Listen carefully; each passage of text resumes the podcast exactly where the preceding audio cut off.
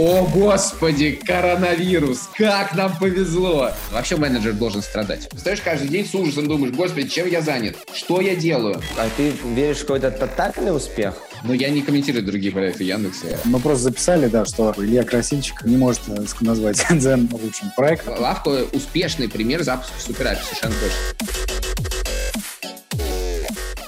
У меня один вопрос. Почему тебе тревожно? Потому что, ну, как бы, ведь как бы это цинично не звучало, но для Яндекс Лавки вообще ничего лучше нельзя было представить себе. Нет, ну, слушайте, э, я, я действительно не, не могу э, эм, сказать, жаловаться на то, что у меня нет работы. Это вот цена, у меня есть работа, и с работой все хорошо, действительно, с ней все ага. хорошо. Ага. Но вообще-то, как бы, мы тут как бы не только работаем, ну, мы вообще-то живем, и от жизни как-то получать хочется удовольствие. Поэтому это две, вещи, которые живут параллельно. И насколько бы не, не, не эм, хорошо сейчас было сервисом доставки, не думаю, что много людей, которые в них работают, считают, что «О, Господи, коронавирус, какое счастье! Вот это да! Как нам повезло! Пусть так будет навсегда!» Ну, я, я, я бы хотел бы эм, встретить таких людей, чтобы никогда с ними не встречаться, скажем так. Но, тем не менее, я думаю, что вы уже перевыполнили самые смелые прогнозы свои по росту на 2020 год? Ну, у нас прогноз до конца года, все-таки до конца года у нас будет задача. Дело в том, что, скажем так, мы и так неплохо росли. Ага. Мы очень быстро росли. Сейчас мы стали расти еще быстрее. То есть оно как бы было вот так, а потом сделало вот так. Угу. Вот. Э, и это, с этим надо, на самом деле, уметь справляться. Да? Потому что есть какой-то уровень роста, который ты не можешь, э, э, ты не можешь его обеспечивать. То есть, э, ну, нам там полегче. И вот я сегодня видел видео, что Перекресток открывает новый Dark Store. Ну да. и есть, если ты сервис доставки, который зависит от машин, да, или там от предельной емкости твоего одного там склада, то в какой-то момент ты просто останавливаешься, и ты не можешь обеспечить этот рост. Поэтому, э, как бы, да, интересная ситуация, когда твой рост определяется твоими возможностями. Да, а у вас что сейчас, что узкое место сейчас, то есть что вам мешает еще быстрее расти сейчас? то явно не, не спрос. Две вещи. Первая вещь это чтобы предложение было достаточно, да, чтобы товар на полках успевали довозить. Вот, это первое. Кирилл нас почему-то покинул. Не, не, никак, никак не хочет, не хочет присоединяться. Да, вот, это первая вещь. А вторая вещь это, это покрытие. Так, ну вы там уже сейчас запустили сегодня, по-моему, да, да. Э, доставку таксистами. Ну, это да, это тоже, на самом деле, такая э, кризисная мера, э, потому что мы понимаем, ну, то есть вообще мы сервис про, про 10-15 минут, да, и мы сервис э, то, что ты можешь сказать все, что угодно, и тебе производят за 10-15 минут. То, что мы сейчас сделали, то, что мы сделали, мы расширили там почти 50 э, зон э, доставок, у нас в каждой лавке есть зона доставки. Мы их за, э, расширили за счет того, что, э, что э, эти заказы возят на такси. Э, вот. И это не 15 минут, а там 30-40 минут, и там есть минимальная сумма заказа 1500 рублей. То есть это немножко другой сервис. И мы это сделали, потому что мы, мы понимаем, что сейчас не до... Ну, то есть мы понимаем, что сейчас люди не, не так спешат, как в мирное время, и им 30-40 минут это не страшно. Если ты сидишь дома, реально 30-40 минут это не так страшно. Э, а сервис нужен, да, потому что, в принципе, лучше, чтобы люди не уходили, лучше, чтобы можно было Э, заказать, и, э, и, те, и те привезли. Соответственно, э, это такая мера, ну, то есть мы, это именно там такая коронавирусная мера, потому что, в принципе, все эти зоны будут постепенно покрываться лавками. Другое дело, что мы не можем так покрыть все, и другое дело, что действительно два разных предложения. А что еще вы поменяли? Вот, ну, то есть стало больше заказов. Вы сделали доставку с такси, вы там, быстрее стали открывать районы. Что еще в процессах вы поменяли? Сейчас есть объективная проблема с районами, заключается в том, что вообще-то в городе запрещена стройка. Поэтому это некоторая проблема. А, то есть вы не можете новую лавку открывать? Ну, где-то там, ну, в общем, в большинстве случаев это, ну, как бы это стало некоторой проблемой. Не знаю, может быть, она как-то решится, но сейчас это проблема. Угу. А у вас есть такая тема, что курьеры отказываются работать некоторые? Я Боятся. знаю, с курьерами точно нет никаких, ну, в смысле, курьеров... Э, я, ну, я, я не, не, не могу, я не знаю случаев, чтобы отказывались. Наверное, может быть, такие случаи были, наверное, такие случаи были, но в, реаль, в реальности э, вот уж как бы сейчас такая ситуация, что работа нужна многим. Получи топовые кейсы и практики на онлайн-конференции Epic Growth Summit. 35 докладчиков из самых быстрорастущих компаний в мире расскажут, как кратно вырастить ключевые метрики продукта. Регистрируйся по ссылке в описании. Привет всем! Кирилл, мы рады тебя видеть. Извините, да, я что-то немножко затупил, не смог с техникой разобраться. Бывает. Ну, как вы уже прошли все? Мы обсуждаем, что в лавке поменялось в связи, сами знаете, с чем. Вот, я пытаюсь узнать у Ильи, хорошо ли ему спится. Вот. Мне неплохо, я вообще стал больше спать. Да? Э, ну да, потому что у меня отменили все дела, не надо там утром пойти на спорт, там вот это все, перед работой, перед встречей, потом поехать на работу. Сегодня я проснулся в 8.59, а первый зум у меня был в 9. Очень удобно. А как же, не, ну а вы, то есть, не то, что на. Да. Зум, так сказать, встречи с, руко... э, с руководством, не знаю, как сказать. Короче, зум регулярное обсуждение важных дел, э, э, регулярка. И я включил Zoom, просто уже совсем уже это опустился. Я просто в кровати, э, лежа еще на подушке, еще не разлепив глаза, просто включил Zoom, но, к сожалению, я не сразу успел выключить видео. Все а как же вы 24 часа не работаете сейчас? Ну, так что ты там прям... Неужели нет такого, что, а, ночью все кипит? Или вы прожили уже этот период? Или его даже не было? Ночью, ночью все-таки ничего не кипит. Мы все-таки работаем с 7 утра до полуночи, и ночью ничего не кипит. Оставьте нам, пожалуйста, нашу ночь. Но ты стал сейчас больше работать в этот период или нет? Слушай, у меня Или здесь так же. история вне таких наблюдений. Я кажется, что я стал работать больше, с одной стороны. С другой стороны, у меня оказалось больше свободного времени, потому что э, в работе, особенно если ты работаешь в большой компании, очень много времени уходит на всякие э, дела между встреч. И тут я на самом деле, я думаю, что мы это все довольно быстро, скоро проклянем уже окончательно, но пока что еще можно немножечко пооценивать плюсы, которые дает удаленная работа. И плюсов их немало. От mm-hmm. того, что ты не тратишь время на поездку на работу, до того, что ты не тратишь время на поиск переговорки, а потом ты нашел переговорку, ты пришел в переговорку, вы встретились с человеком, у вас дел на 5 минут, но встреча ваша состоит на полчаса или час, и вы все равно еще говорите. И это 100%. невероятно. И, есть... заме... и, скажи, и скажи, что смолтока стало меньше. Вот в начале звонка в основном сразу все дело переходят, а в офисе все увиделись, его там что-то там обсудили да, чуть да, быстрее. Но при этом этот смолток, он не страшный, да, его можно провести, но ты... Mm. Все да. гораздо быстрее. Все гораздо быстрее. Э, я думаю, я на, на, думаю, что как бы есть, конечно, обратная сторона в этом всем. Например, то, что есть, ну, в такой ситуации гораздо легче не работать вообще. Да, то есть ты можешь ничего не делать, и это гораздо сложнее заметить. Вот, вот здесь очень хочется, Илья, слушай, перебиваю про тебя. Вот мы, ты говоришь, вот я стал там больше работать, может, там чуть меньше, но очень не работаю. Нас всех очень, очень интересует вопрос. Вот ты как там ни много ни мало гендиректор, вот что еще ты делаешь в течение дня вообще, кроме созвонов с руководством? Вот лично ты. Что лично я делаю? Ну вот как, как бы, как ты работаешь свою Моя работу? Расскажи это. Состоит да. из э, двух дел. Одно дело — это разговаривать по Zoom, а другое дело — это писать в Телеграме. Еще некоторые вроде моя работа состоит в том, чтобы писать в Фейсбуке, но, положим, э, не все согласятся, что это работа. Хотя, это конечно, хобби, хобби, да? Часть работы. Но, в общем, так или иначе, человек подписывает документ. Мне сейчас все время приезжает документ подписывать. По два раза в час примерно что-то происходит. Но Курьеры, в, целом, в, реальности, в реальности моя работа заключается в том, чтобы писать в Телеграме и разговаривать по Зуму.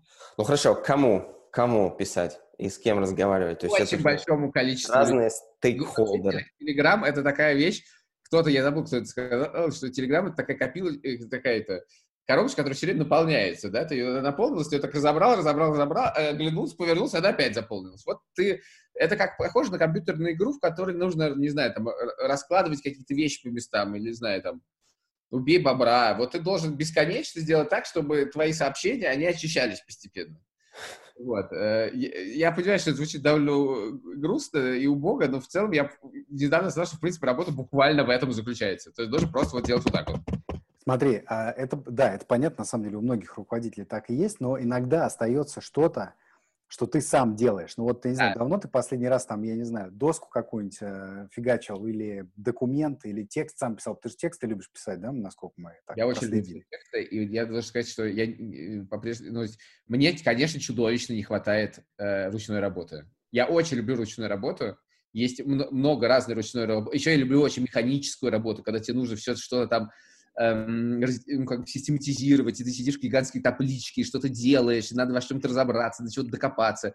Я обожаю состояние, когда сидишь в наушниках и редактируешь гигантский текст. У меня очень много в этом смысле ностальгии. И, э, к сожалению, чем дальше, тем меньше в моей работе ручного.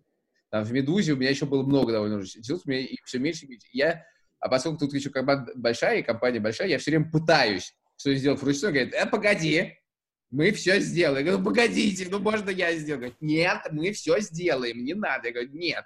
Ну, как бы единственное, вот, все-таки, исходя из своего прошлого, я хотя бы э, есть, и это, конечно, такая же вещь, я думаю, что меня немножко посмотрят тоже как на сумасшедшего, но я не, как бы ни, ни один текст, ни одна фразочка, которая есть внутри, э, внутри лавки, не проходит без моего опрува. И, Или вот я вешаю в Фейсбуке, в группе в Фейсбуке карты новых районов и сам да, пишу И это, конечно, абсолютно не обязательно, и это точно может бы сделать кто-нибудь другой, но я вот. просто не могу все отдать, мне нужно что-то ручное. Вот, вот смотри. Вот ща... Я не могу без да. микроменеджмента совсем, нужен микроменеджмент все-таки.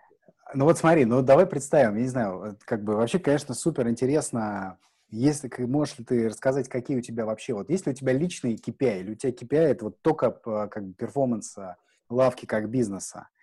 Или... Ну, если, можешь чем-то... если у меня личный да. KPI, который себе внутри ставлю, или, или KPI, который ставит мне?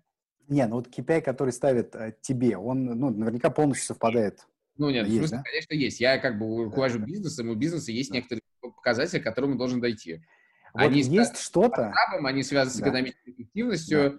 конечно, они связаны с запуском каких-то проектов, они, безусловно, есть, мы их обсуждаем, это такие планы. Есть что-то, что развалится. Оценивают ли меня по ним, но это я не до конца понял. Но а, Смотри. цель есть, да. Если что-то, что а, развалится, вот если ты завтра там или послезавтра не придешь, или у тебя все так построено, что реально вот от твоих рук физически уже ничего не зависит. Ну, вот снимешь ты завтра руки с клавиатуры и не придешь в Телеграм. Я, честно говоря, надеюсь, что ничего не развалится. Угу. И вообще, в принципе, это тяжелый начальник. Я вот понял, что я начальником работаю, в принципе, всего, в целом, ну, как бы я работаю, наверное, вот прям работаю, работаю, там, лет, не знаю, там, 14, да, что-нибудь такое. Из них 12 лет или там 13 даже лет я работаю начальником. То есть я, в принципе, почти всегда работал начальником. И все это время я пытаюсь ответить на, себе на вопрос, что это значит. Потому что, в принципе, не очень понятно. Даже, в принципе, твоя задача сделать так, чтобы все работало без тебя. Это совершенно точно. Но ты освобождаешь это время и вопрос, а на что ты его должен тратить? Я считаю, что как бы задача первая слышать людей, заряжать людей, то есть вкачивать какую-то новую энергию, да, э, следить за тем, чтобы все работало, но на самом деле это как бы, ну просто как бы какой-то нерв поддерживать, но при этом э, не, эм, эм, как бы сказать, все время смотреть, от, отходить в сторону, стараться и смотреть на это критичным взглядом. То есть, понять, а это вот так работает, потому что нам так нужно, а проверять все время какие-то вещи на прочность, на адекватность. И это все время нужно, э, э, вот эти вещи все время нужно делать и создавать в команде ощущение, что они герои и делают героизм на, на пиратском корабле, подводной лодке и так далее, и, и, и, и лучшая команда на свете. Ну, как-то, наверное, наверное, вот это. Поэтому э, для, принципе, мне кажется, ну, опять же, я не знаю, хороший ли я начальник, и никогда не смогу, наверное, ответить на этот вопрос, да, и менеджер хороший ли я, вот, ну, как бы что-то получается, но я никогда не, проблема в менеджменте заключается в том, что ты никогда не понимаешь, это твоя заслуга или нет. Вот когда ты делаешь что-то руками, ты точно знаешь, где твоя заслуга, а где не твоя заслуга. А когда ты менеджер, реально понять невозможно. Э, и это ну, никогда ты, не короче, можешь... страдаешь деле, от того, не что можешь... руками не поделать немножко, да? Вообще менеджер должен страдать. Любой менеджер страдает. Ты тебе платят больше денег, у, у тебя есть э, некоторый размен за это. Тебе более нервно, ты больше страдаешь, ты больше мучаешься, и ты больше должен выводиться из этой чертовой проклятой там зоны комфорта, я не знаю. Не, у меня есть подозрения по поводу этого, эм, этого словосочетания, уж больно оно избитое, но в целом ты все время, ну, да, чувствуешь гораздо больше дискомфорта, конечно. Илья, а, ты... Да, да. Скажи, пожалуйста, Илья, ты автономен, кто принимает стратегические решения по лавке? То есть ты можешь сказать, нет, как бы вот этого не будет, ну, если кто-то придет, да? Или наоборот, сказать, вот я конечно. очень хочу, а тебе Да. скажут нет. Нет, это, сам, это очень важно, это очень важная вещь, это, это и есть зона, это понимание границ ответственности.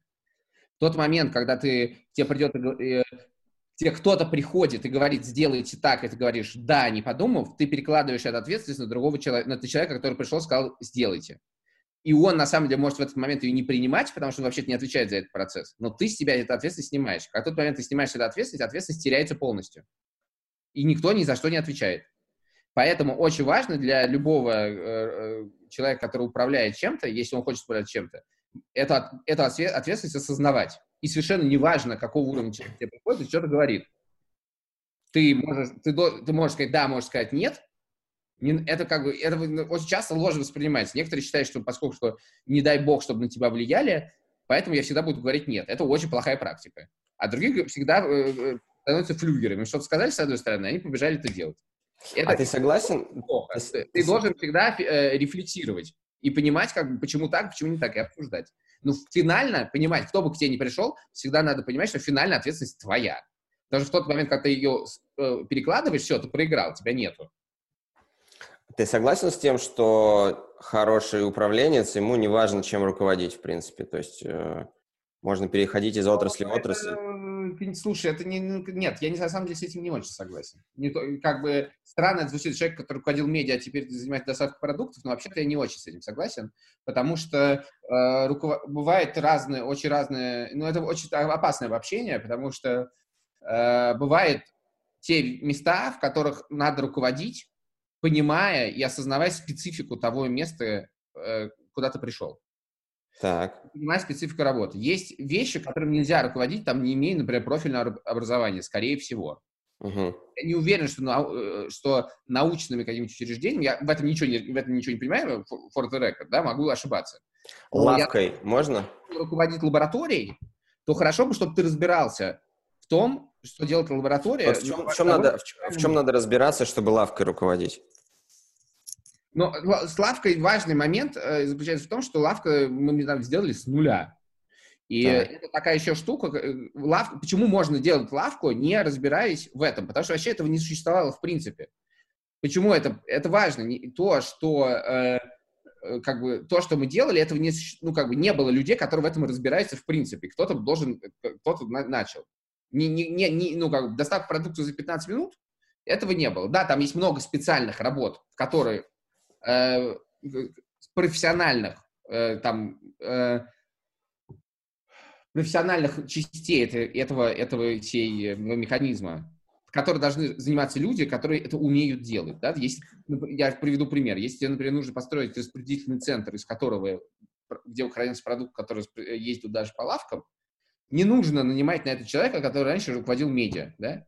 Потому что есть люди, Так. которые строят распределительные центры. Так, И это надо понимать. То есть как бы есть разные уровни, разные виды управления. А если ты делаешь стартап про то, что никто, стартап, которого раньше не было, и их было там два, э, полторы, полторы, полторы штуки по всему миру, то тогда как бы ты, ну, ты можешь в это запрыгнуть.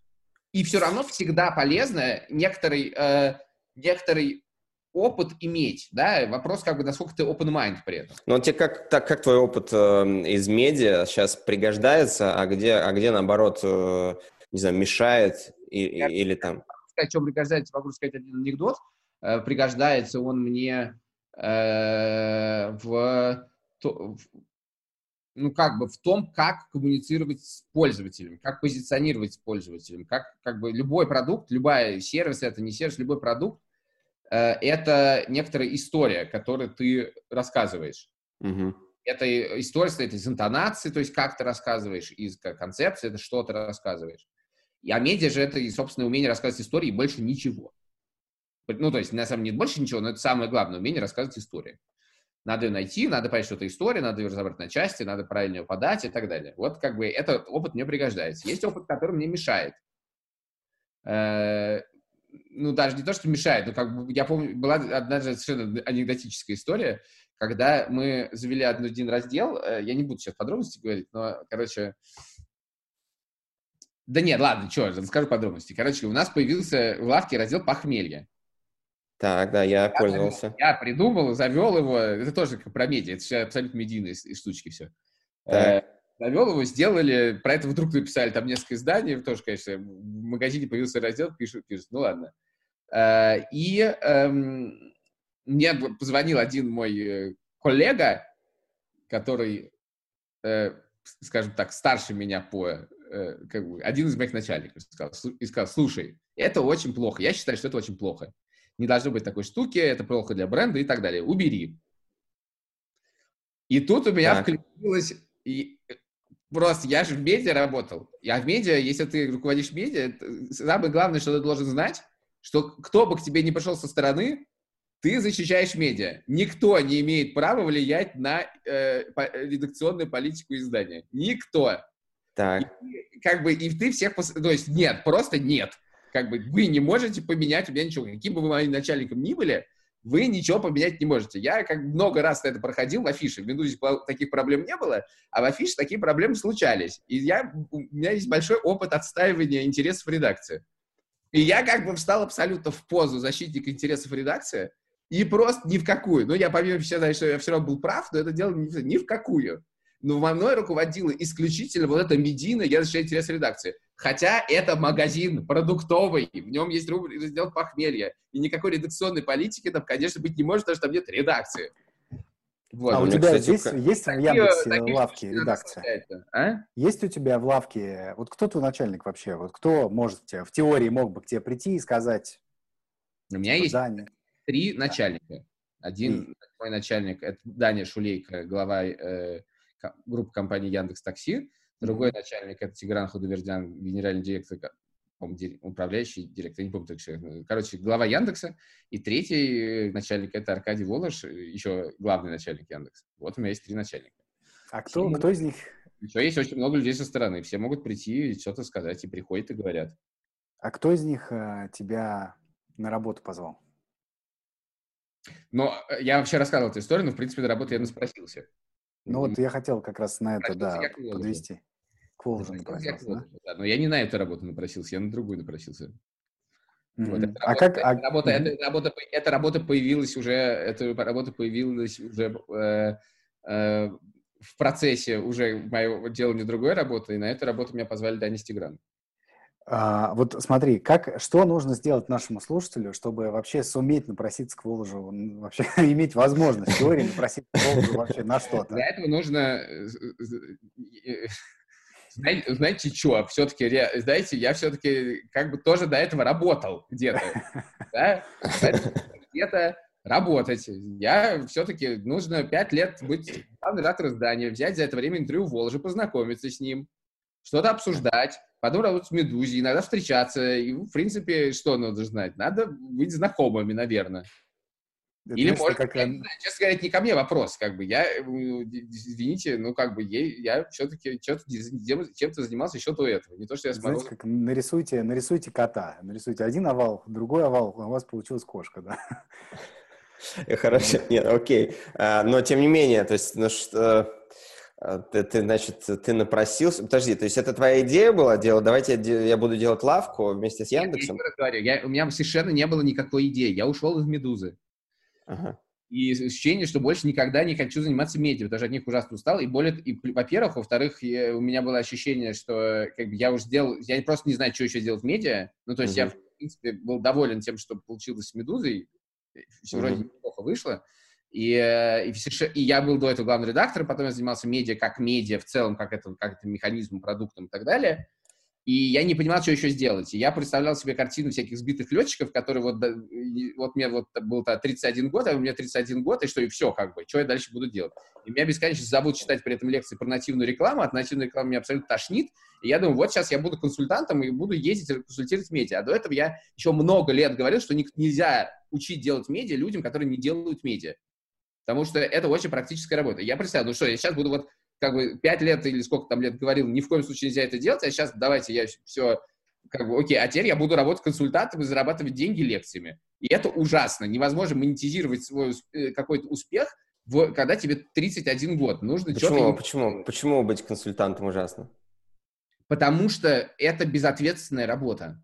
Потому что ты приходишь... Эх, даешь... Дениса с нами нет. Мне кажется, мне кажется, он сейчас не выдержит и под, подключится и будет... Я э, не против консультации в свободное от работы время, когда ты что-то ага. делаешь, у тебя есть практика, ты что-то занимаешься, ты что-то узнаешь, и этот опыт передаешь. Если еще за это платят деньги, прекрасно.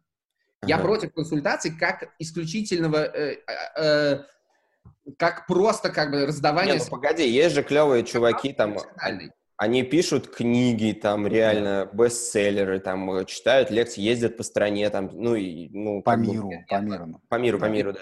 Во-первых, во-первых, то, что является что-то бестселлером, это не значит, что это хорошо. Давайте все-таки так. осторожнее. Во-вторых, э, есть как бы профессиональный консалтинг. Там есть компания McKinsey, которая занимается профессиональным консалтингом. Это совершенно другое. Это люди реально садятся, месяцами разбираются в деталях, и выдают какие-то заключения. Все равно в этой работе есть некоторые проблемы, потому что они не реализуют свои идеи, да, и я просто очень меня тревожит вот эта концепция, когда ты что-то придумал, а реализуют другие люди. Этот разрыв, он очень опасный, потому что идея без воплощения очень редко живет. Да, естественно, это работает, иначе консалтинг в мире не существовал бы.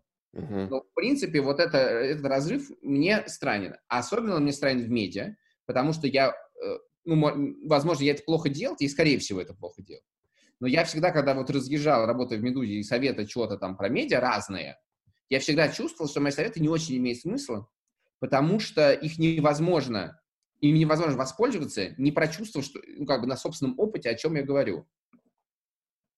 Так, ну окей, хорошо. Практика, опыте, практика очень важна. Она не, ну, короче говоря, ну и точно для себя лично я не, не, не был абсолютно готов к тому, что я переобращаюсь в теоретика чего-то там, я хочу что-то делать. Это... Ну окей, ну просто у тебя, смотри, у тебя случился очень прикольный shift, э, ну такой, как бы, возможно, прям success story даже, потому что народ, э, я точно знаю, очень многие очень боятся поменять э, область, э, в которой они как бы уже чего-то там добились, зарабатывают какие-то деньги и прочее, э, и в итоге там долго страдают и понимают, что там либо надо делать downgrade сильный, там просто, типа, не знаю, идти джуниор-разработчиком, как бы, вот. А у тебя такой прям, то есть переход в другую область, в общем-то, но при этом как бы без, без какого-то, какого-либо вообще снижения чего-либо, не знаю уж там. А, ну, это, это в каком-то смысле success story, мне кажется. И как это получилось, мне кажется, всем интересно. Но там есть очень важный момент перехода из одного состояния в другое, тем не менее. Вот этот момент, он очень стрёмный. Потому что ну, во-первых, ну, так действительно получилось, и, опять же, я не, не, не до конца могу сам понять, как так получилось, но я очень хорошо помню это... Э, здравствуйте. Э, я сейчас могу тоже картошечки, кстати, сейчас. Ну, у меня роль, у меня роль э, веселить. Алеха, Алеха сам, в принципе, даже без кота на картошку был похож издалека. Человек нас смотрит? Нас, ну, кто-то смотрит, да. да, ну мы сейчас, да, сейчас, Антон, напиши нам, так мы для справочки скажем а, Илье. Да, ну так э, про, продолжи, Илюх, там интересно, ты сказал, что есть один стрёмный момент вот в переходе. Да, ну в смысле, ты, э, у тебя был какой-то успех. Да. Там, очевидно, как Медуз была какой-то какой какой успех. Ну, до этого был какой-то ну, меньший, но тем не менее тоже какой-то успех. Журнал, там журналом Афиша что-то получалось. Но там был переход плавный, да, ты как бы в команде людей, с которых ты знаешь, кто такие, и ты знаешь, чем разбираешься. И, ну, как Медуза была такая штукой, что э, люди много лет работали в медиа, их что-то не устраивало, не устраивало, не устраивало, они собрались и решили сделать как надо. И они Медуза. Понимают, это в этом смысле, кстати, важно. Вот ты э, спрашивал про то, важно ли разбир, э, руководя чем-то разбираться. В принципе, это супер плюс. Uh-huh. Если ты разбираешься, ты можешь делать сразу хорошо. Я это чувствовал. Вообще ощущение профессионализма — это дикий кайф. Э, а ощущение дилетантства и непрофессионализма — это очень страшно. Вот. И когда ты оказываешься в ситуации, что у тебя была профессия, и ты все придумал, все в этом разобрался, и потом ты подумал, что ты так на этом хорошо разбираешься, что тебе стало скучно, и ты как бы начинаешь всем транслировать идею, что это тоска и ужас, и ты не хочешь ее транслировать всем. И ты говоришь, окей, я хочу снова ощутить, ощутить вот этот зуд и страх от того, зуд и страх неизвестности, непредсказуемости, непонятности что mm-hmm. будет. И ты себе это говоришь, и ты настолько в это веришь какой-то момент, что ты это делаешь, ты что-то прыгаешь. И дальше очень некомфортно. Очень некомфортно. Потому что, во-первых, у тебя нет никакой гарантии, это прыжок без страховки, да, у тебя нет никакой гарантии, что что-то еще получится. Вообще-то может не получиться. Более того, вероятность того, что не получится, крайне высока, потому что ты лезешь во что-то, в чем вообще не разбираешься. Ты не разбираешься в людях, которые эти будут... Ну, ты не знаешь, как бы, у кого что получается. Никто в этом не разбирается. Ты э, не знаешь вообще, стоит ли это делать. Ты опять как бы снова как бы никто, с одной стороны, но никто это проще, потому что от тебя ничего не ждут. А тебя как бы что-то ждут. И как бы будь, и соответствовать этим ожиданиям совершенно непонятно как. Вот, поэтому это просто очень страшно. В этом смысле, конечно, я должен сказать, э, я, с одной стороны, прыгнул в неизвестность, а с другой стороны, постфактум я понимаю, что я все-таки какие-то страховые э, подушечки там разложил, прыгая внизу. А какие? Потому что когда ты прыгаешь в неизвестность с поддержкой там, компании Яндекс в своем проекте, и это очень важно, потому что там есть люди, которые разбираются в чем-то, и ты очень приходишь на много готовых вещей, и как бы не, ты не все строишь с нуля. Очень много у тебя есть. Очень много у тебя есть. В этом сила большой и эффективной компании заключается в том, что она может создавать новые проекты, уже используя много э, готовых наработок технологических, э, просто смысла, ну, много каких А ты пришел, а ты пришел на этапе, вот тебя позвали, ты говоришь, э, Тигран и Даня, ты пришел вот прям вообще на этапе идеи или уже засетапили что-то, там прям запуск должен был начинаться через месяц? Ну, там происходили какие-то эксперименты непубличные, и э, было, ну, было некоторое сложное обсуждение на фоне, вот, и э, была, был, было, ну, все, как бы вот, какой-то, шел какой-то разговор, был, шел какой-то эксперимент. Ну, я так услышал, что тебе по итогу было страшно, да, что ты можешь не справиться? Или все-таки не было вот этого? Или, наоборот... страшно, очень страшно. Встаешь каждый день с ужасом, думаешь, господи, чем я занят? Что я делаю? Что же из как... этого получится? Когда это прошло? Вот когда ты проснулся и понял, что вот теперь уже не так стрёмно? Когда мы запустились. Mm. Когда запустились, стало понятно, Достаточно что... быстро. Mm-hmm. Нет, ну в смысле, а запустились это, уже на широкую массу, да? Это, ты понимаешь, это тоже какое-то ощущение, ты чувствуешь, что это нужно. Ты чувствуешь эффект, ты чувствуешь... Момент до запуска очень страшно, после запуска уже не так страшно, это уже случилось. Ты видишь, ты... Любой проект, э, любой продукт, э, любой текст, любое все, что я знаю, оно дом, эм, оно, у него есть два состояния. До того, как оно стало публичным, и после. И э, ты на это смотришь, и ты это не удивительное, вот это момент рождения, он на самом деле абсолютно удивительный. В этом есть какое-то чудо каждый раз, потому что ты можешь за минуту до публикации чего-то, публикации, вы, выпуска, выкатки, чего угодно, деплоя, смотреть на это одними глазами, но как только это появилось, оно каким-то образом видоизменяется, потому что это начинает жить в, в пространстве. И ты не, не, не замечаешь те вещи, которые, те недостатки или те достоинства очень часто, которые в этом есть, пока ты это не запустил. Слушай, ну, а я правильно понимаю, что да, да Кирилл, я прости. хотел, знаешь, Леха, спросить, я коротенько. Вы же, вот мы тут про продукты разговариваем, да, у нас тут и профессиональные продукты и так далее. У нас, вы, насколько вот мы там смотрели твои предыдущие, да, выступления, вы же запускались-то, ну, в целом, по продуктовому грамотно. Вы же внутри вначале на так называемый типа Greenfield Project, то есть на сотрудников, да, запустились, и какое-то продолжительное время просуществовали. Все равно страшно после этого было в паблик выходить? Вы же там все баги отловили, наверное, уже ничего не осталось, ну, как бы. Ну да, мы, мы, мы, у нас было два теста даже. И это, кстати, я уже, это смешно, это просто, это вообще было э, год назад, даже меньше, чем год назад, а mm-hmm. кажется, что реально прошла вечность. Ну, короче, эм, и в этом, конечно, тоже супер плюс Яндекса потому что ты можешь составить себе, ты можешь там взять один район города и составить просто на сотрудниках Яндекса тестовую группу из 100 человек. Это, конечно, очень важно. И если бы мы не сделали этого, это было супер. Это, Тигран придумал, он сказал, давайте писать в Хамовниках.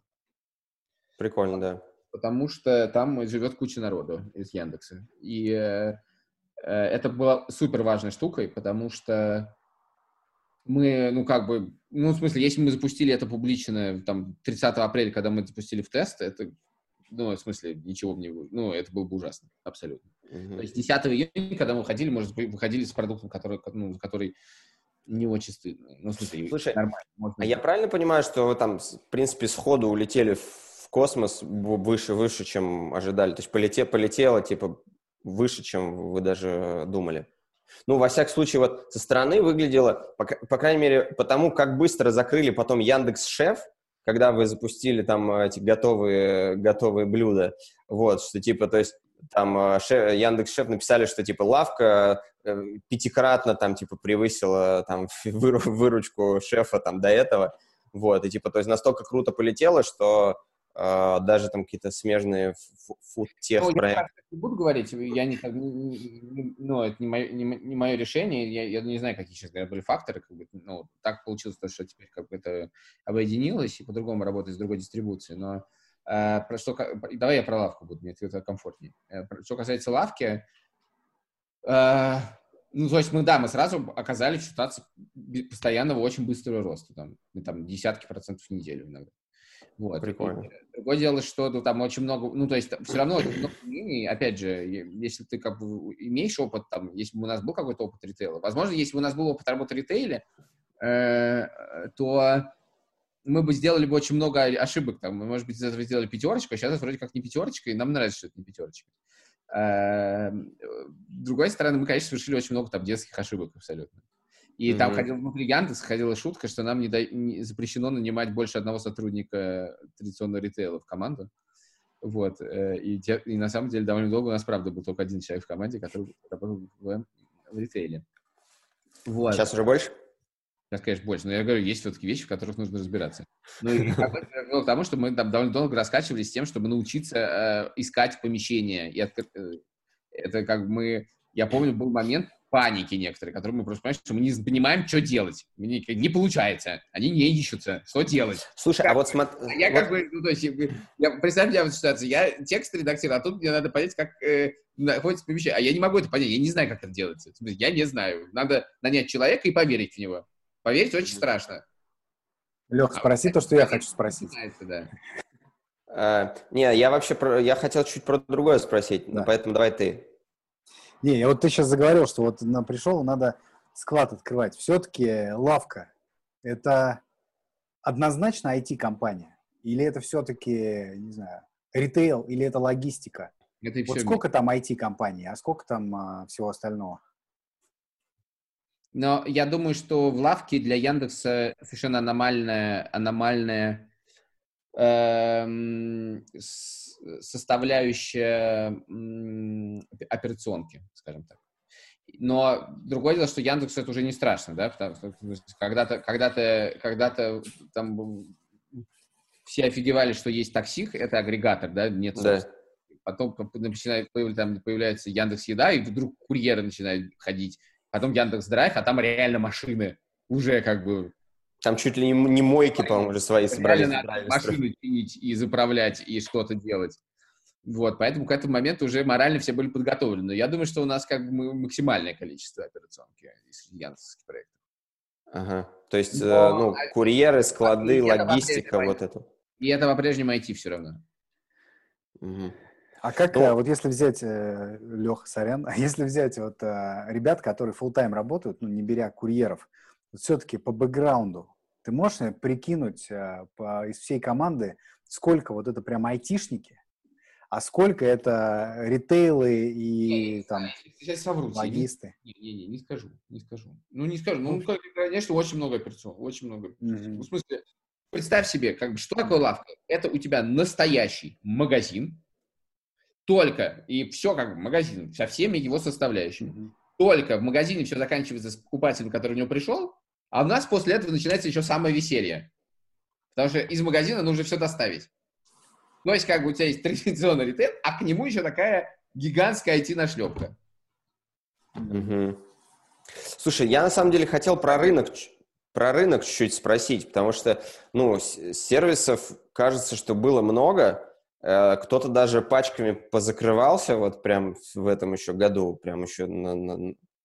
Не, не вовремя позакрывались, надо сказать. Ну, ну наверное. Остались бы, было бы по-другому. Э, возможно, да. Вот. А, как бы кажется, что особо ни у кого не получилось. У вас получается. А, вот там типа сейчас Mail а, в самокат инвестировал, да? А, Сбербанк этот, в Инстам, этот Инстамарт переделал, да, в, Сбер, в, Сбер, в Сбермаркет. Вот что вообще, что вообще будет? То есть вот три, три гиганта корпорации поделят этот рынок, там вот перекресток открывает Dark Store, да, то есть, ну, что вообще, куда придет? Твой ну, прогноз. я думаю, что на этом рынке практически невозможно играть, если ты небольшой игрок, потому что ну, это вообще там, существенные инвестиции. Вот, э, поэтому я не думаю, что какой-то маленький стартап может запуститься э, независимый и сделать это, ну, как бы история самоката тоже показывает, что как бы все равно тебе путь в, в конечном... Ребята рассказывали про то, как я независимый и маленький, и тут рядом большие корпорации, а все равно путь, в конечном итоге путь в Сбербанк. Mm-hmm. Вот. Эм... Mail.ru ты уже, уже Сбербанк ты Это же Сбертех, это СП там считается, поэтому, ну, как Mail.ru плюс Сбербанк. Окей. Окей. Это все меняет. Сбертех. Нет, ну есть, подожди, есть э, Сбер, Сбермаркет, да, это и, бывший Инстамарт. Насколько я помню новость, было э, э, заявлено, что это, что сделку обеспечивает совместное предприятие Mail.ru и Сбербанка под названием Сбертех. Ну... Anyway, anyway. Окей, okay, окей. Okay. Ну окей, ну то есть будет, ну смотри, будет там Будет там, типа, несколько, там, два-три крупных игрока, типа Яндекс, Mail.ru, Сбербанк. Я, скажу, я не знаю, что будет. Я очень не, не люблю прогнозировать. Э, и всем э, прогнозистам предлагаю э, оказаться в 2019 году и сделать прогноз на 2020, а потом оказаться в 2020 году. Прогнозы э, — это очень... Это еще хуже, чем консультация. Э, поэтому могу сказать одну вещь. Это огромный рынок. И за вопрос не сколько там будет игроков, а вопрос, насколько эти игроки смогут доказать и убедить людей, которые ходят в магазины, то есть всех людей. Да. В магазин можно ходить онлайн, а не офлайн.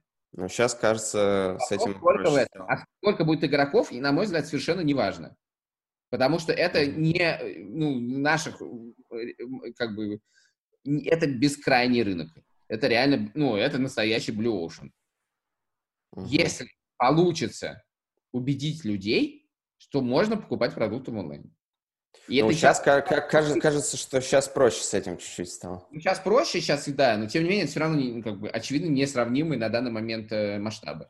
И э, если мы начнем сейчас, а, мы перетянули пользователя у одного, а нет, давайте другого, долю, это, конечно, все важно, безусловно, это важно. И мне это, на самом деле, очень бодрит, потому что я пришел из медийного рынка, в котором конкуренция просто отсутствует. Ее просто не существует выжженная. Серьезно? Почему? Ну, конкуренция, ну, come on. Ну, потому что ничего нету. Ну, ничего Почему? нет. Почему? Да. Ну, я... Сейчас, давай договорю один, ответ на один вопрос, потом ответ на другой вопрос. Значит. А тут как бы конкуренция. Ну, важно, что если мы начнем заниматься перетягиванием истории друг от друга, это значит, что мы уже все проиграли сразу. Потому что задача... Это Окей, вы растите рынок, да, работать, понятно. Всем работать на ее увеличение. Вот. А okay. Я, кстати, Не, показал я... там э, циферку. Э, ты спрашивал, сколько зрителей, я забыл сказать. Порядка 150 человек нас смотрит. Э, я, конечно, понимаю, что для «Медузы» это не цифра. Ну, я вот. и не «Медузе».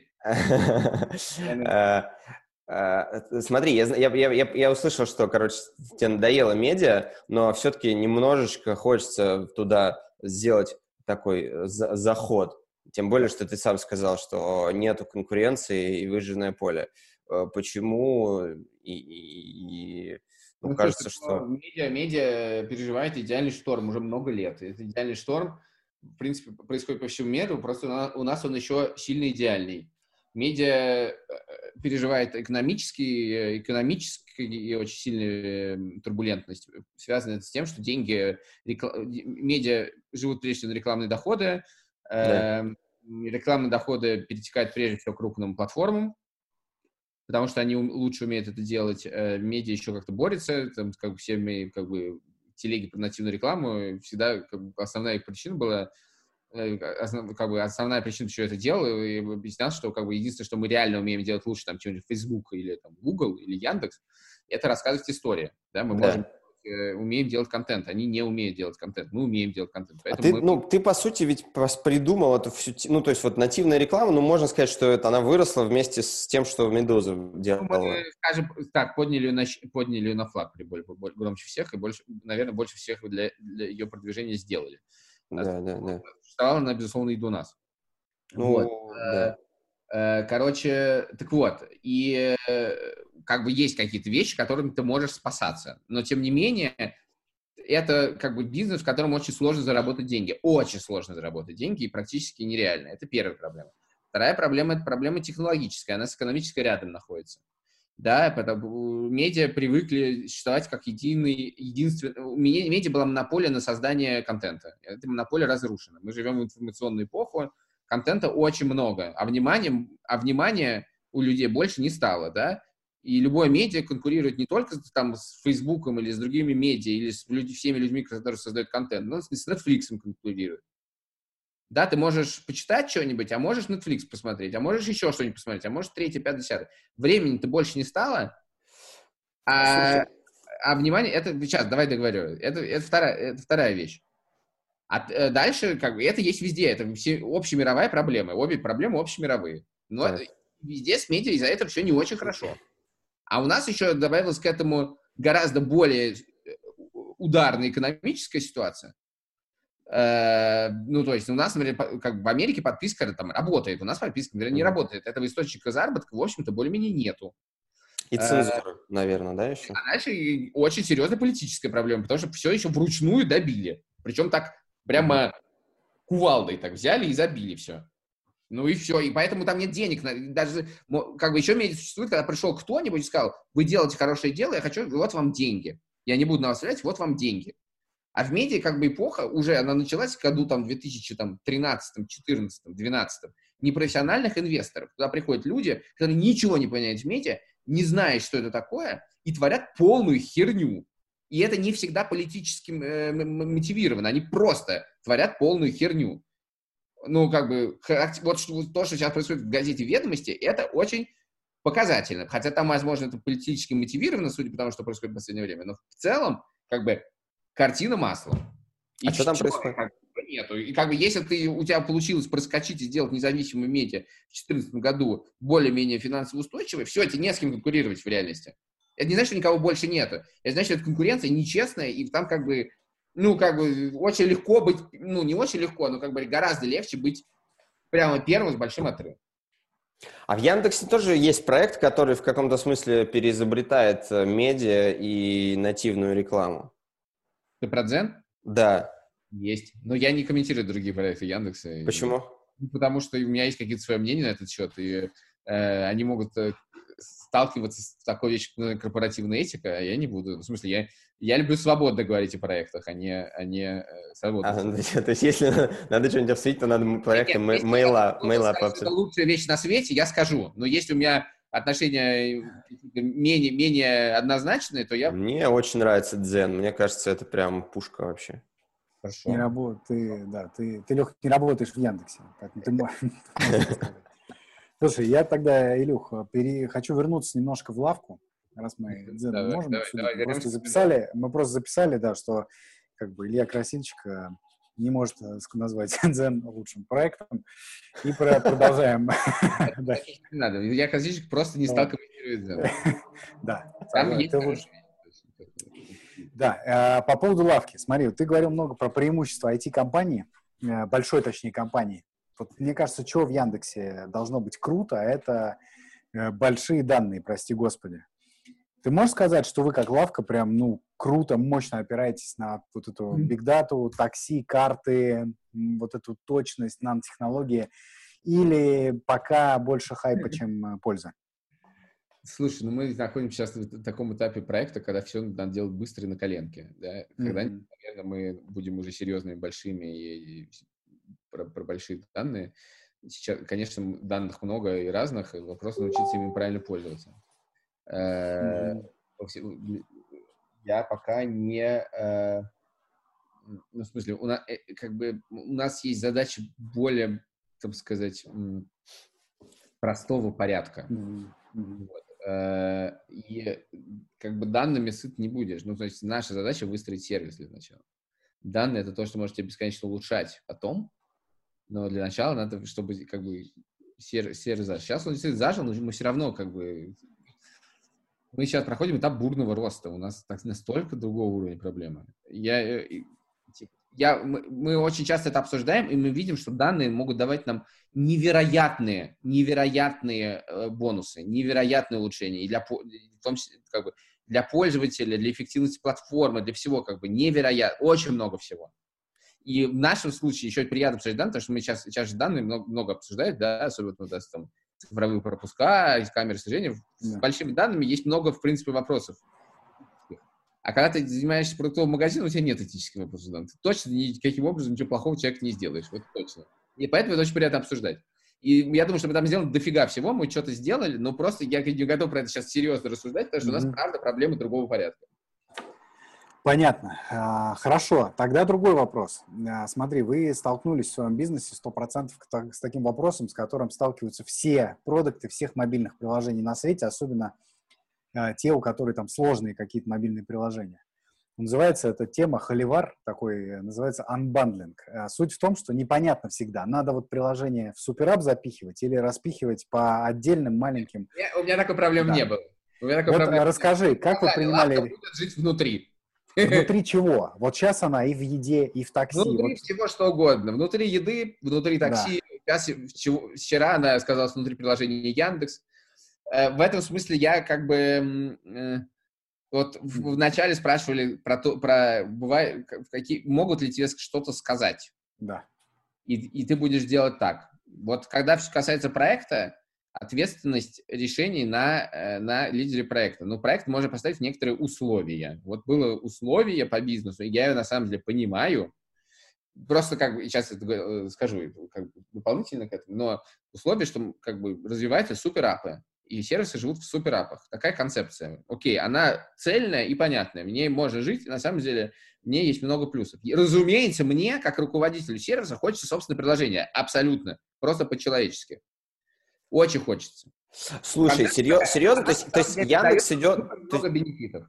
То есть вот у Яндекса стратегия развивать суперап. Просто это, мне кажется, у Яндекса еще там не, ну, несколько лет назад это точно было не так. Яндекс сделал кучу-кучу-кучу мелких приложений. А, я думаю, что, э, во-первых, э, у нас тут, мы особенно в последние дни входим, э, часто используется цитата одного из тоже наших начальников про то, что право перебывания священное. Это важно. Вот. И это очень важная вещь. Право перебывания, безусловно, священное. Это очень okay. важно.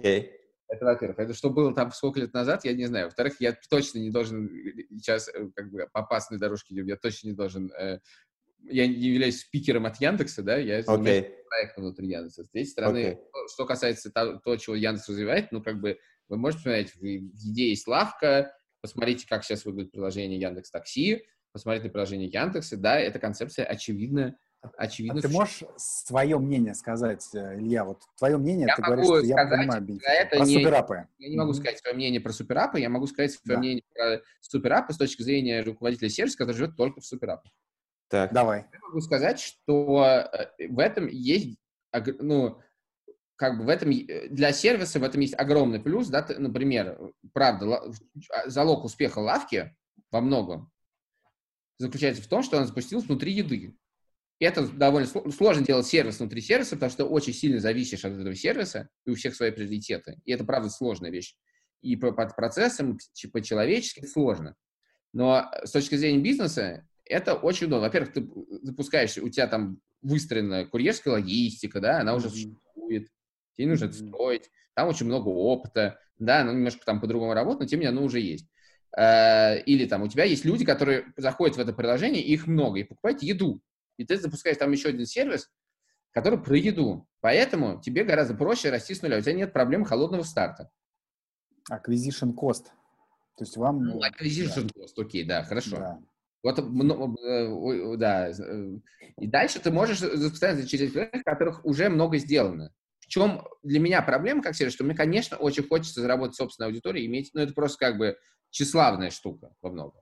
Или, например, мне, как человеку, который занимается, всегда занимался медиа и, как я сказал, рассказывание истории, конечно, гораздо круче выстраивать э, вот эту вот э, историю, концепцию, позиционирование, когда ты полностью отвечаешь за все от начала до конца. И это, конечно, приятней. Но пока не планируется. Да, ну, пока и так вроде ничего. Ну, в смысле, а это, я- это реально интересный опыт, и правда, как бы, ну, хорошо же, вот, как бы, Ла- Лавка успешный пример запуска в суперапе, совершенно точно. Вот смотри, а я, может, пропустил, а, сори, мне сейчас это важно для того, как дальше беседу повести. Вы вначале обсудили или нет? Вы же по-любому сейчас сильно приблизились к еде, если не обогнали по количеству заказов или нет? Не могу отвечать на этот вопрос. Не можешь отвечать на этот вопрос. Хорошо, давай так. Вну- вот как у вас взаимоотношения с едой устроены? Вот а, у тебя, ну, где твоя граница? Вот ты можешь внутри лавки сделать вообще все, что ты хочешь, но вот то, что на баннере лавки снаружи в еде, ты можешь сказать или надо уже там, там Ну, возить? это как разговор с психотерапевтом, нужно, нужно очень свои, э, очертить границы. Мы занимались, долго занимались очерчиванием этих границ. Естественно, э, как бы с границ, чем больше становится сервис, тем легче очертить, э, чем понятнее, где они очерчиваются. У нас есть много общих функций с едой, и там Да. сложнее с границами, но мы их держим общими до того момента, пока не понимаем, что э, раздельные функции лучше, чем универсальные. И там каждый раз надо, надо, надо себе на вопрос. Ну, как бы мы живем внутри компании, который, как бы, в которой входит сервис Яндекс Еда, Яндекс Такси, Яндекс Лавка. Поэтому у нас, в принципе, много общих функций.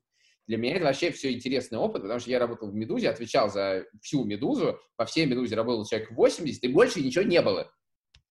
А тут я нахожусь внутри очень большой компании. Это совершенно другой опыт. Там, конечно, по-другому. Вообще, вообще я при- даже не представляю, мне кажется, что такое вот в такой реально гигантской уже компании запустить проект, э, типа, ты просто сегодня написал, да, что типа там за три недели запустили доставку на такси. Меня восхищает, собственно, в компании, в которой я работаю, то, что это возможно. Потому что, в принципе, я хорошо знаю, что такое, что такое много людей, делающих что-то вместе, и насколько Да. это эффективно.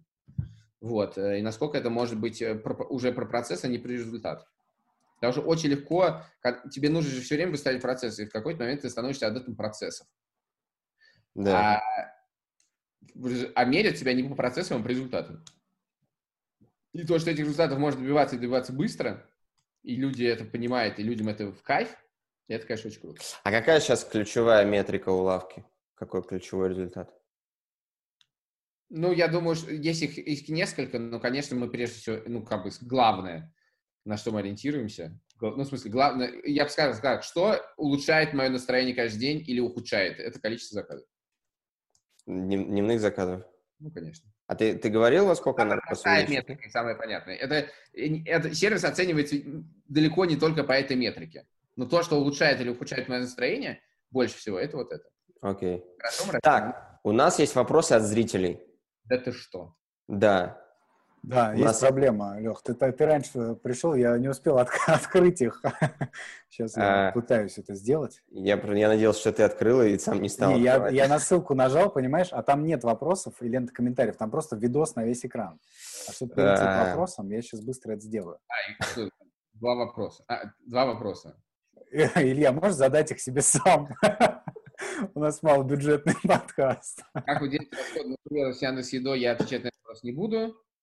Извините, никакие вопросы конкретно про бизнес я не могу. О, нет, их о, больше, нет, тут есть два. комментария. Второй, когда вы откроетесь в Алтуфе, обожаю этот вопрос.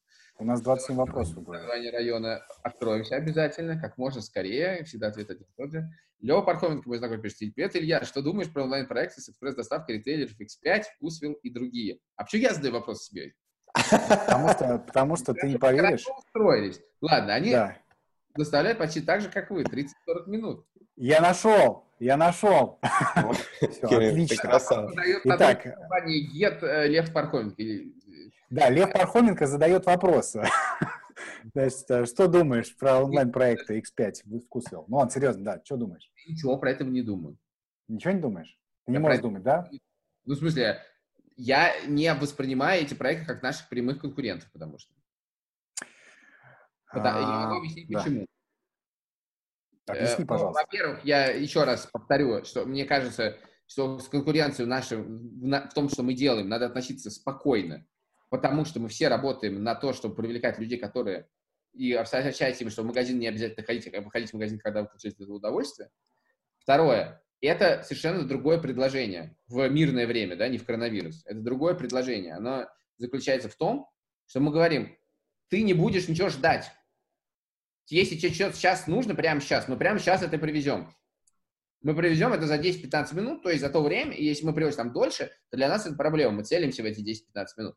Мы привезем тогда, чтобы у тебя планы не нарушились. Как только доставка остается 40 минут, час, то есть как бы сервис, который, да, мы иногда привозим дольше, чем за 10-15 минут, но мы в них целимся. А сервисы, которые говорят за 40 минут, они целятся в 40 минут. Это значит, mm-hmm. может быть через 2 часа, через 3 часа. Это совершенно другой сервис. Это сервис, в котором yeah. уже есть yeah. инструмент планирования.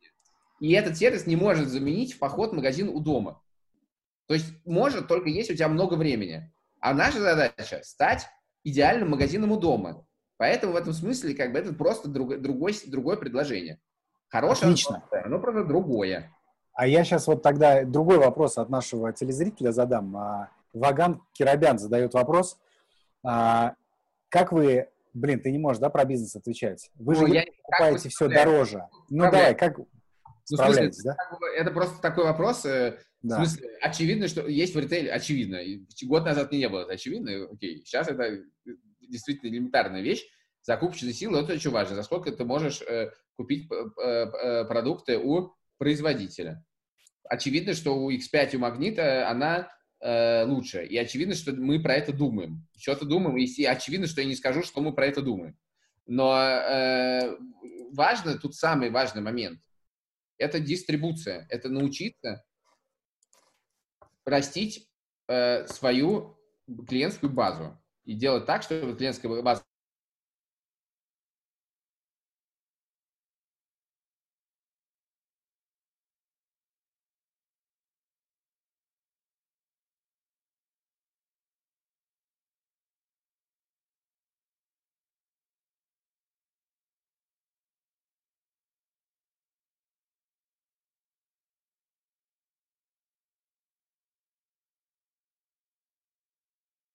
колоссально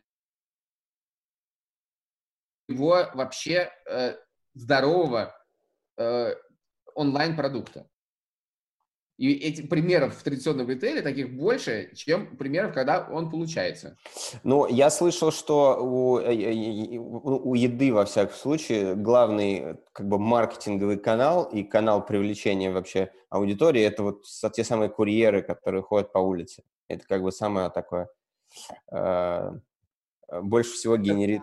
Это, ну, да, я забыл, как называется. Бренд... Э, бренд awareness, да.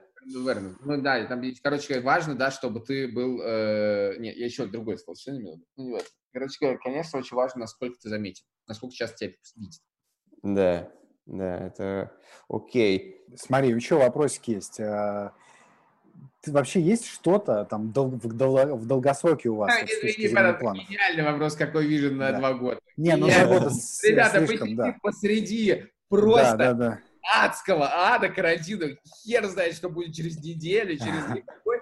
Какой у нас вижен через два года? Возможно, вы знаете авиаперелет. А, давай, давай я тебе по-другому сейчас скажу. Смотри, а вот что... Какой был? Какой был? Нет, если сейчас что-то, что вы, на что вы уже прям поменяли взгляды сильно, вот за это время, вот этот вот месяц, который продолжается? Ну, примерно на все. А, на все, да? Ну, Не, ну, за, мало ли. За время существования лавки. Нет, нет, вот за последние два месяца, вот вы до этого думали, значит, пойдем там в эту сторону или в эту вертикаль, а сейчас думаете, что на самом деле уже стало понятно, что это была неправильная идея, и сейчас ее отмели, например. Ну, просто происходит перепретизация каких-то задач, безусловно. Ну вот, вот например, вот характерный пример, вот я вчера написал, что идея Эм, запуститься, э, сделать зон, э, расширенные зоны, как бы она родила, реально первый раз была произнесена, сделать в лавке 24 марта. Я просто посмотрел специально вчера по календарю, когда была эта встреча. Три недели. Это первый раз произнесено. Это сделано, естественно, двигает другие планы. Ну, такого, ну, это как бы просто происходит, ну, я, я еще раз говорю, право пребывания, оно священное, это происходит постоянно. Понятно. Вот. Слушай, а как...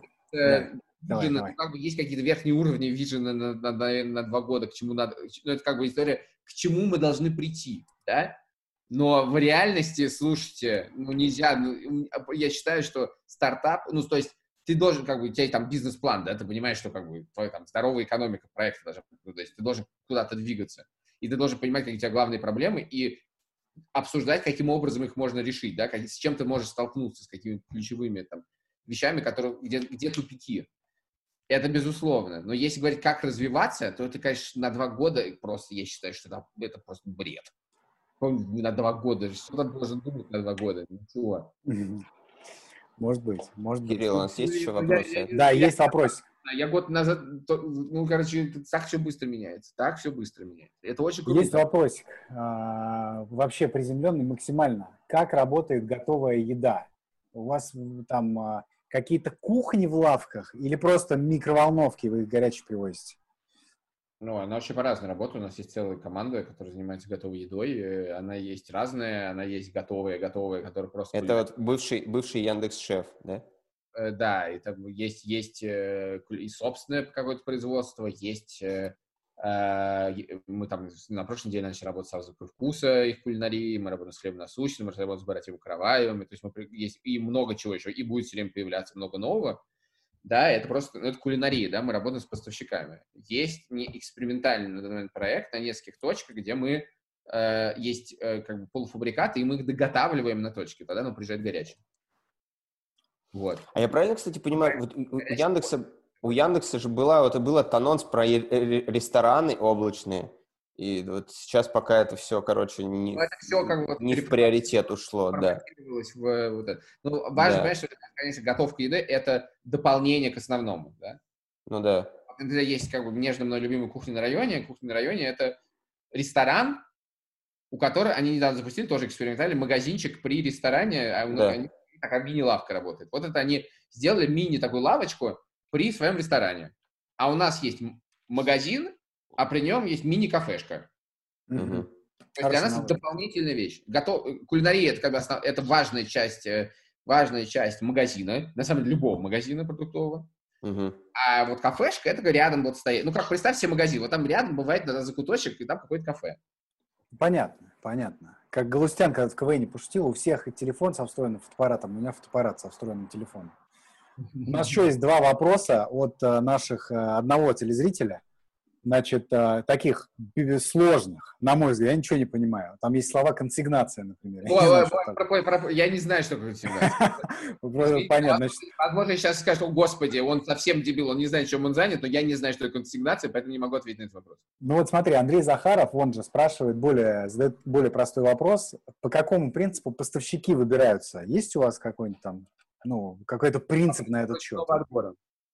А? По принципу ручного отбора. Мы выбрали принцип ручного отбора. А, а что, поясни, немножко непонятно. Что мы полагаемся на экспертизу нашего, нашего э, коммерческого отдела, наших закупок. Это значит, что мы обсуждаем, чего мы хотим. Э, есть некоторая с нашей стороны заданная матрица товарная, которую мы хотим. Дальше мы идем к поставщикам и обсуждаем, с кем можно по этому поводу работать. То есть бывает просто разное. Бывает на концепции маркетплейса, где тебе присылает ассортимент, и ты его продаешь. Mm-hmm. Наши, мы выстраиваем ассортимент, а дальше понимаем, с кем это можно сделать, корректируем тогда эти вещи, да, потому что, не знаю, у тебя может быть, ты выбрал там 100 товаров, и из них там 98 есть у одного поставщика, а двух нет, а, а и, но есть похожие. Ну, наверное, мы эти два заменим, да, чтобы так проще. Mm-hmm. Но в целом, да, мы сами выстраиваем это. И в этом смысле очень сложно, потому что действительно как бы как, поставщиков, которые с нами хотят работать, в десятки раз больше, чем наша пропускная способность. Э, и это еще не все. Тут догоняют зрители. И знаешь, что спрашивают еще? Я не знаю природу вопроса, но человек с именем Денис говорит, а, почему не пошел в авиасейлс? Ой, мне, я, я почти пошел в авиасейлс. Мне очень все понравилось. Мне очень понравились ребята, которые это делают. Все было супер классно. А какую а тебе роль предлагали, если не секрет? А? Какую роль предлагали, если не секрет? Ну, продуктом заниматься. CPO? Ну, слушай, я не знаю, я не знаю, пусть, пусть бойцу скажет, если хочет, я, я не буду. Ну, это, это, это, это кто, куда, на какую позицию в итоге Ваня Козлов вернулся, наверное. А, а. Нет, я не, я предполагаю, я, я не знаю. Не, а вот, вот, кстати, вот это вообще, вот это, кстати, вообще интересно. То, что, вот, мне кажется, в авиасейлс, чтобы быть, типа, заниматься продуктом, нужно точно быть таким хардкорным продуктом, управлять бэклогами, там, типа, гигантскими, там, э, скрамами, аджайлами, как бы, ну, прям вот как минимум, как... Возможно, ты прав. Я, я, я, я подумал следующую вещь, что я мне очень нравится авиасейлс. Я считаю, что очень хороший продукт. Реально, я им пользуюсь. Ну, сейчас я им не пользуюсь, потому что в этом нет никакого смысла. Блин, Но вообще я им пользовался. Я им пользовался. И э, я... э, ну, я думаю, это хороший продукт. Он уже хороший. Да, Все хорошо. сложно испортить. Ну, как бы, может быть, да, там можно сделать что-то получше. Наверное, можно. Ну, блин, оно уже хорошее. Что я тут делаю? Зачем я тут? И это было классно, в смысле, круто, и можно ездить в Тай э, несколько раз в год, э, и вообще, и реально классная команда, и, ну, как бы уже все хорошо. Ну, И поэтому ты не пошел. ну да, ну, в смысле, очень не- не- нету, нету места подвигу. Мгм. Нету места большому приключению. Романтика, романтика, да. Ну, так получается, ребята там подвиг совершают, выживая, выживая в это время, как бы, да. Тебе... Да. Вот, кстати, блин, вот реально, вот, вот э, сейчас судьбоносная... Я подумал, я просто подумал, слушайте, ну, сейчас март или там февраль 2019 года, через год будет коронавирус. Да-да-да, лучше быть в доставке продуктов, чем Да, в да, да. Ну, надо же подумать на год-два, да, действительно, да. Какой у меня vision на год? Ну, надо готовиться к пандемии, подумал я. Слушай, неплохо, реально неплохо. Если ты выбирал между авиасейлсом и Яндекс Едой, ставка сыграла. Все на черное. Нет, я не выбирал между авиасейлсом и Яндекс.Едой. Я выбирал между авиасейлсом Да, и Яндекс. Буду, буду- был в полном ужасе от того, что я не понимаю, чем мне заниматься, и что я уже давно чем занимаюсь, и вообще у меня денег, типа, осталось не- не- немного, и слава богу, э, немножечко, там еще какие-то лекции, за какие-то лекции мне платить, фуф, что-то есть, А ты вот, А. ты вот говоришь, что тебе было прям страшно, то есть это, ты, ты, ну, пре- преувеличиваешь, или ты прям реально там, э, х- не знаю, ходил к психотерапевтам и переживал, прям э, у тебя была повышенная тревожность? примерно в тот же момент, но, а, кажется, не особенно обсуждал это, обсуждал эм, я вообще просто ради интереса пошел, потом втянулся. Но, Э, ну, мы э, все так. но э, это, совершенно другая тема разговора, да. Что касается, ну, ну, как бы ситуация следующая. Ты, я еще раз говорю, я ушел из «Медузы». Я до этого занимался медиа там, 11 лет, да, и как бы я заработал себе какую-то там репутацию. Не, понятно, я к тому, что Дальше как... просто непонятно, что тебе дальше делать. И, конечно, Просто вопрос, как, как именно ты это переживал, потому что люди по-разному переживают, такие как бы стрессовые, страшные. Если ты говоришь, было очень страшно. Кто-то, Ну, когда ему очень страшно... финансовая подушка, Мгм. возможно, правильно было бы некоторое время ничего не делать. Но у меня было две... И на, на самом деле я думаю, что в реальности, это может быть мой там excuse такой, но в реальности я думаю, что как бы денег бы на существование я бы нашел бы всякими как раз консультациями некоторое время, но больше всего меня была паника, что э, больше ничего не будет интересного. Что не будет, стрёмно, да. что не будет приключения. А ты бы мог жить в проекте, Илья, вот как ты ощущаешь, что у тебя все проекты, они очень заметные. Ты мог бы делать, ну, это сложный вопрос, он такой пространный, но по ощущениям, что-то, что вот не было бы на таком хайпе, как «Медуза», как вот Яндекс Может, это очень сло- э, не знаю, не знаю. Я просто не знаю. Ну, во- возможно, как бы после лавки когда-нибудь я решу, что хватит беситься. Вот, э, и, и, э, и все. Но Ну, ты кайфуешь? Ты кайфуешь от того, Я что у тебя скажу, я заметные я проекты? сейчас гораздо спокойнее стал в- в- относиться к успеху и к... У Медузы у меня прям мандраж был от этого. Прям мандраж такой, как момент. Был еще первый такой прям большой успех. Так, афиш просто была, ну там, там, не, ну, там были какие-то штуки прорывные, но такого не было. Медуза прям была в какой-то момент прям такой звездным проектом, и у меня был мандраж. Сейчас я гораздо спокойнее к этому отношусь. Гораздо спокойнее.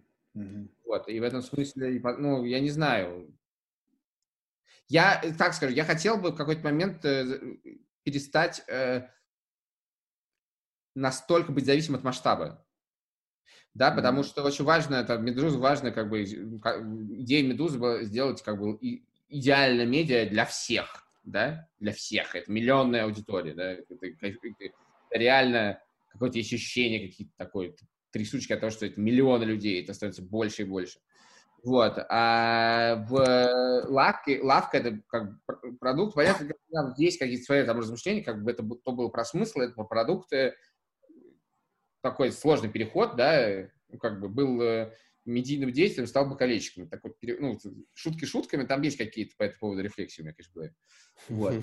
Э, и, Слушай, ну, все равно как бы хорошо. Все равно это как бы масштабная вещь, это всем нужно. Это всем нужно. Это вещь, которая... Есть вещи, которые люди потребляют постоянно. И таких вещей, на самом деле, не очень много. Это информация, еда, ну, как бы вряд ли они что-то еще потребляют так часто, как это, на самом деле. И это тоже важно. Возможно, хочется когда-нибудь сделать что-то маленькое и прекрасное. Вот, кстати, у нас тоже вопросик есть про это, свеженький, прям 5 секунд назад пришел. А, как бы тянет тебя вот что-то прям совсем свое сделать, вот одному, прям, ну, я имею без начальства. Сейчас без... нет. Сейчас, Сейчас нет. нет. Сейчас нет, могу даже объяснить почему. Потому что mm-hmm. я, ну, опять же, э, в своем есть ну, во-первых, как бы я на самом деле считаю, что я очень хорошо устроился. Э, и мне это нравится, и я это осознаю. И вот что я имею в виду. У меня, с одной стороны, есть собственный проект, а с другой стороны, он находится внутри компании, которая обеспечивает очень много процессов, в которых совершенно не разбираюсь, и в которых мне не надо так сильно думать, да, потому что как есть там бэк-офис, в любом проекте, как я считаю, что мы в «Медузе» очень сильно, например, погорели на том, что мы не выстроили очень много корпоративных практик, которые нужны типа были. чего? Серьезный бэк-офис типа выстроили. Серьезный вообще. Э, почему это нужно? Потому что это устойчивость компании. Потому что есть компания попадает в кризис, некоторые правила, некоторые законы, не семейные, а корпоративные, помогают ей через это хорошо пройти. Вот. И это очень важная вещь. Мы это ничего не понимали, ничего не умели, и это не сделали. И, на, и я считаю, что в этом, в этом как наша вина, и моя вина в том числе. А, это одна штука. А, и эти вещи происходят, они тебе помогают эти вещи выстроить. Ты очень многие, многих вещах можешь не думать, потому что это, за тебя про это думают крутые профессионалы своего дела. Это первая вещь. Вторая вещь, э, свое это очень круто, да, в этом есть очень много как бы, э, как бы апсайда, но я знаю очень много случаев, и это очень, когда люди делают классный проект, а дальше он их, это их полная ответственность, и у них нет никакой перспективы из него выйти. И это очень опасно. Интересно. Это очень опасно. Можешь пример привести? Нет, не буду Мало. приводить пример. Не буду приводить примеры. Э, эм, ну, может, какой-то из Запада, там, который человек, который ты никогда не узнал. Не, ну, в смысле, ты не можешь, э, ну, ты не можешь уволиться, если передумал. Ты не можешь уволить, все это твое, у тебя там люди, это твоя ответственность, и как бы, ну... ну это Леша вот знаю, я... я... Не, я как бы живой, живой пример, это я, то есть... И правда не будет пример, то есть, если бы... Никого бежать, потому что реально крутой проект, но он как бы достиг чего-то, ему дальше развиваться некуда, продать его невозможно, это один из способов выхода. Э, команда работает, он вроде ничего, и вообще он классный, закрыть невозможно, ну классная же вещь. Но перспективы нету. И ты сидишь, кажется... и все как бы, и ничего не можешь сделать. А бывает еще ситуация, когда он не получился, его надо закрыть но, св- но свое детище убивать очень страшно. И он не получится даже, что ты плохой, неталантливый. Ну, как бы не все получается, это совершенно нормально.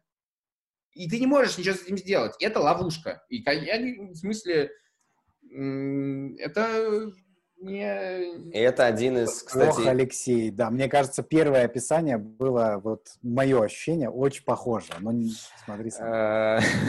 Не буду комментировать, но нет, на самом деле, ну, ты просто, в принципе, сказал, да, один из таких неочевидных э, рисков предпринимательства. То есть все говорят там, что это типа стресс, там это там, типа ответственность там и прочее, а вот это такая тема, о которой реально мало кто думает.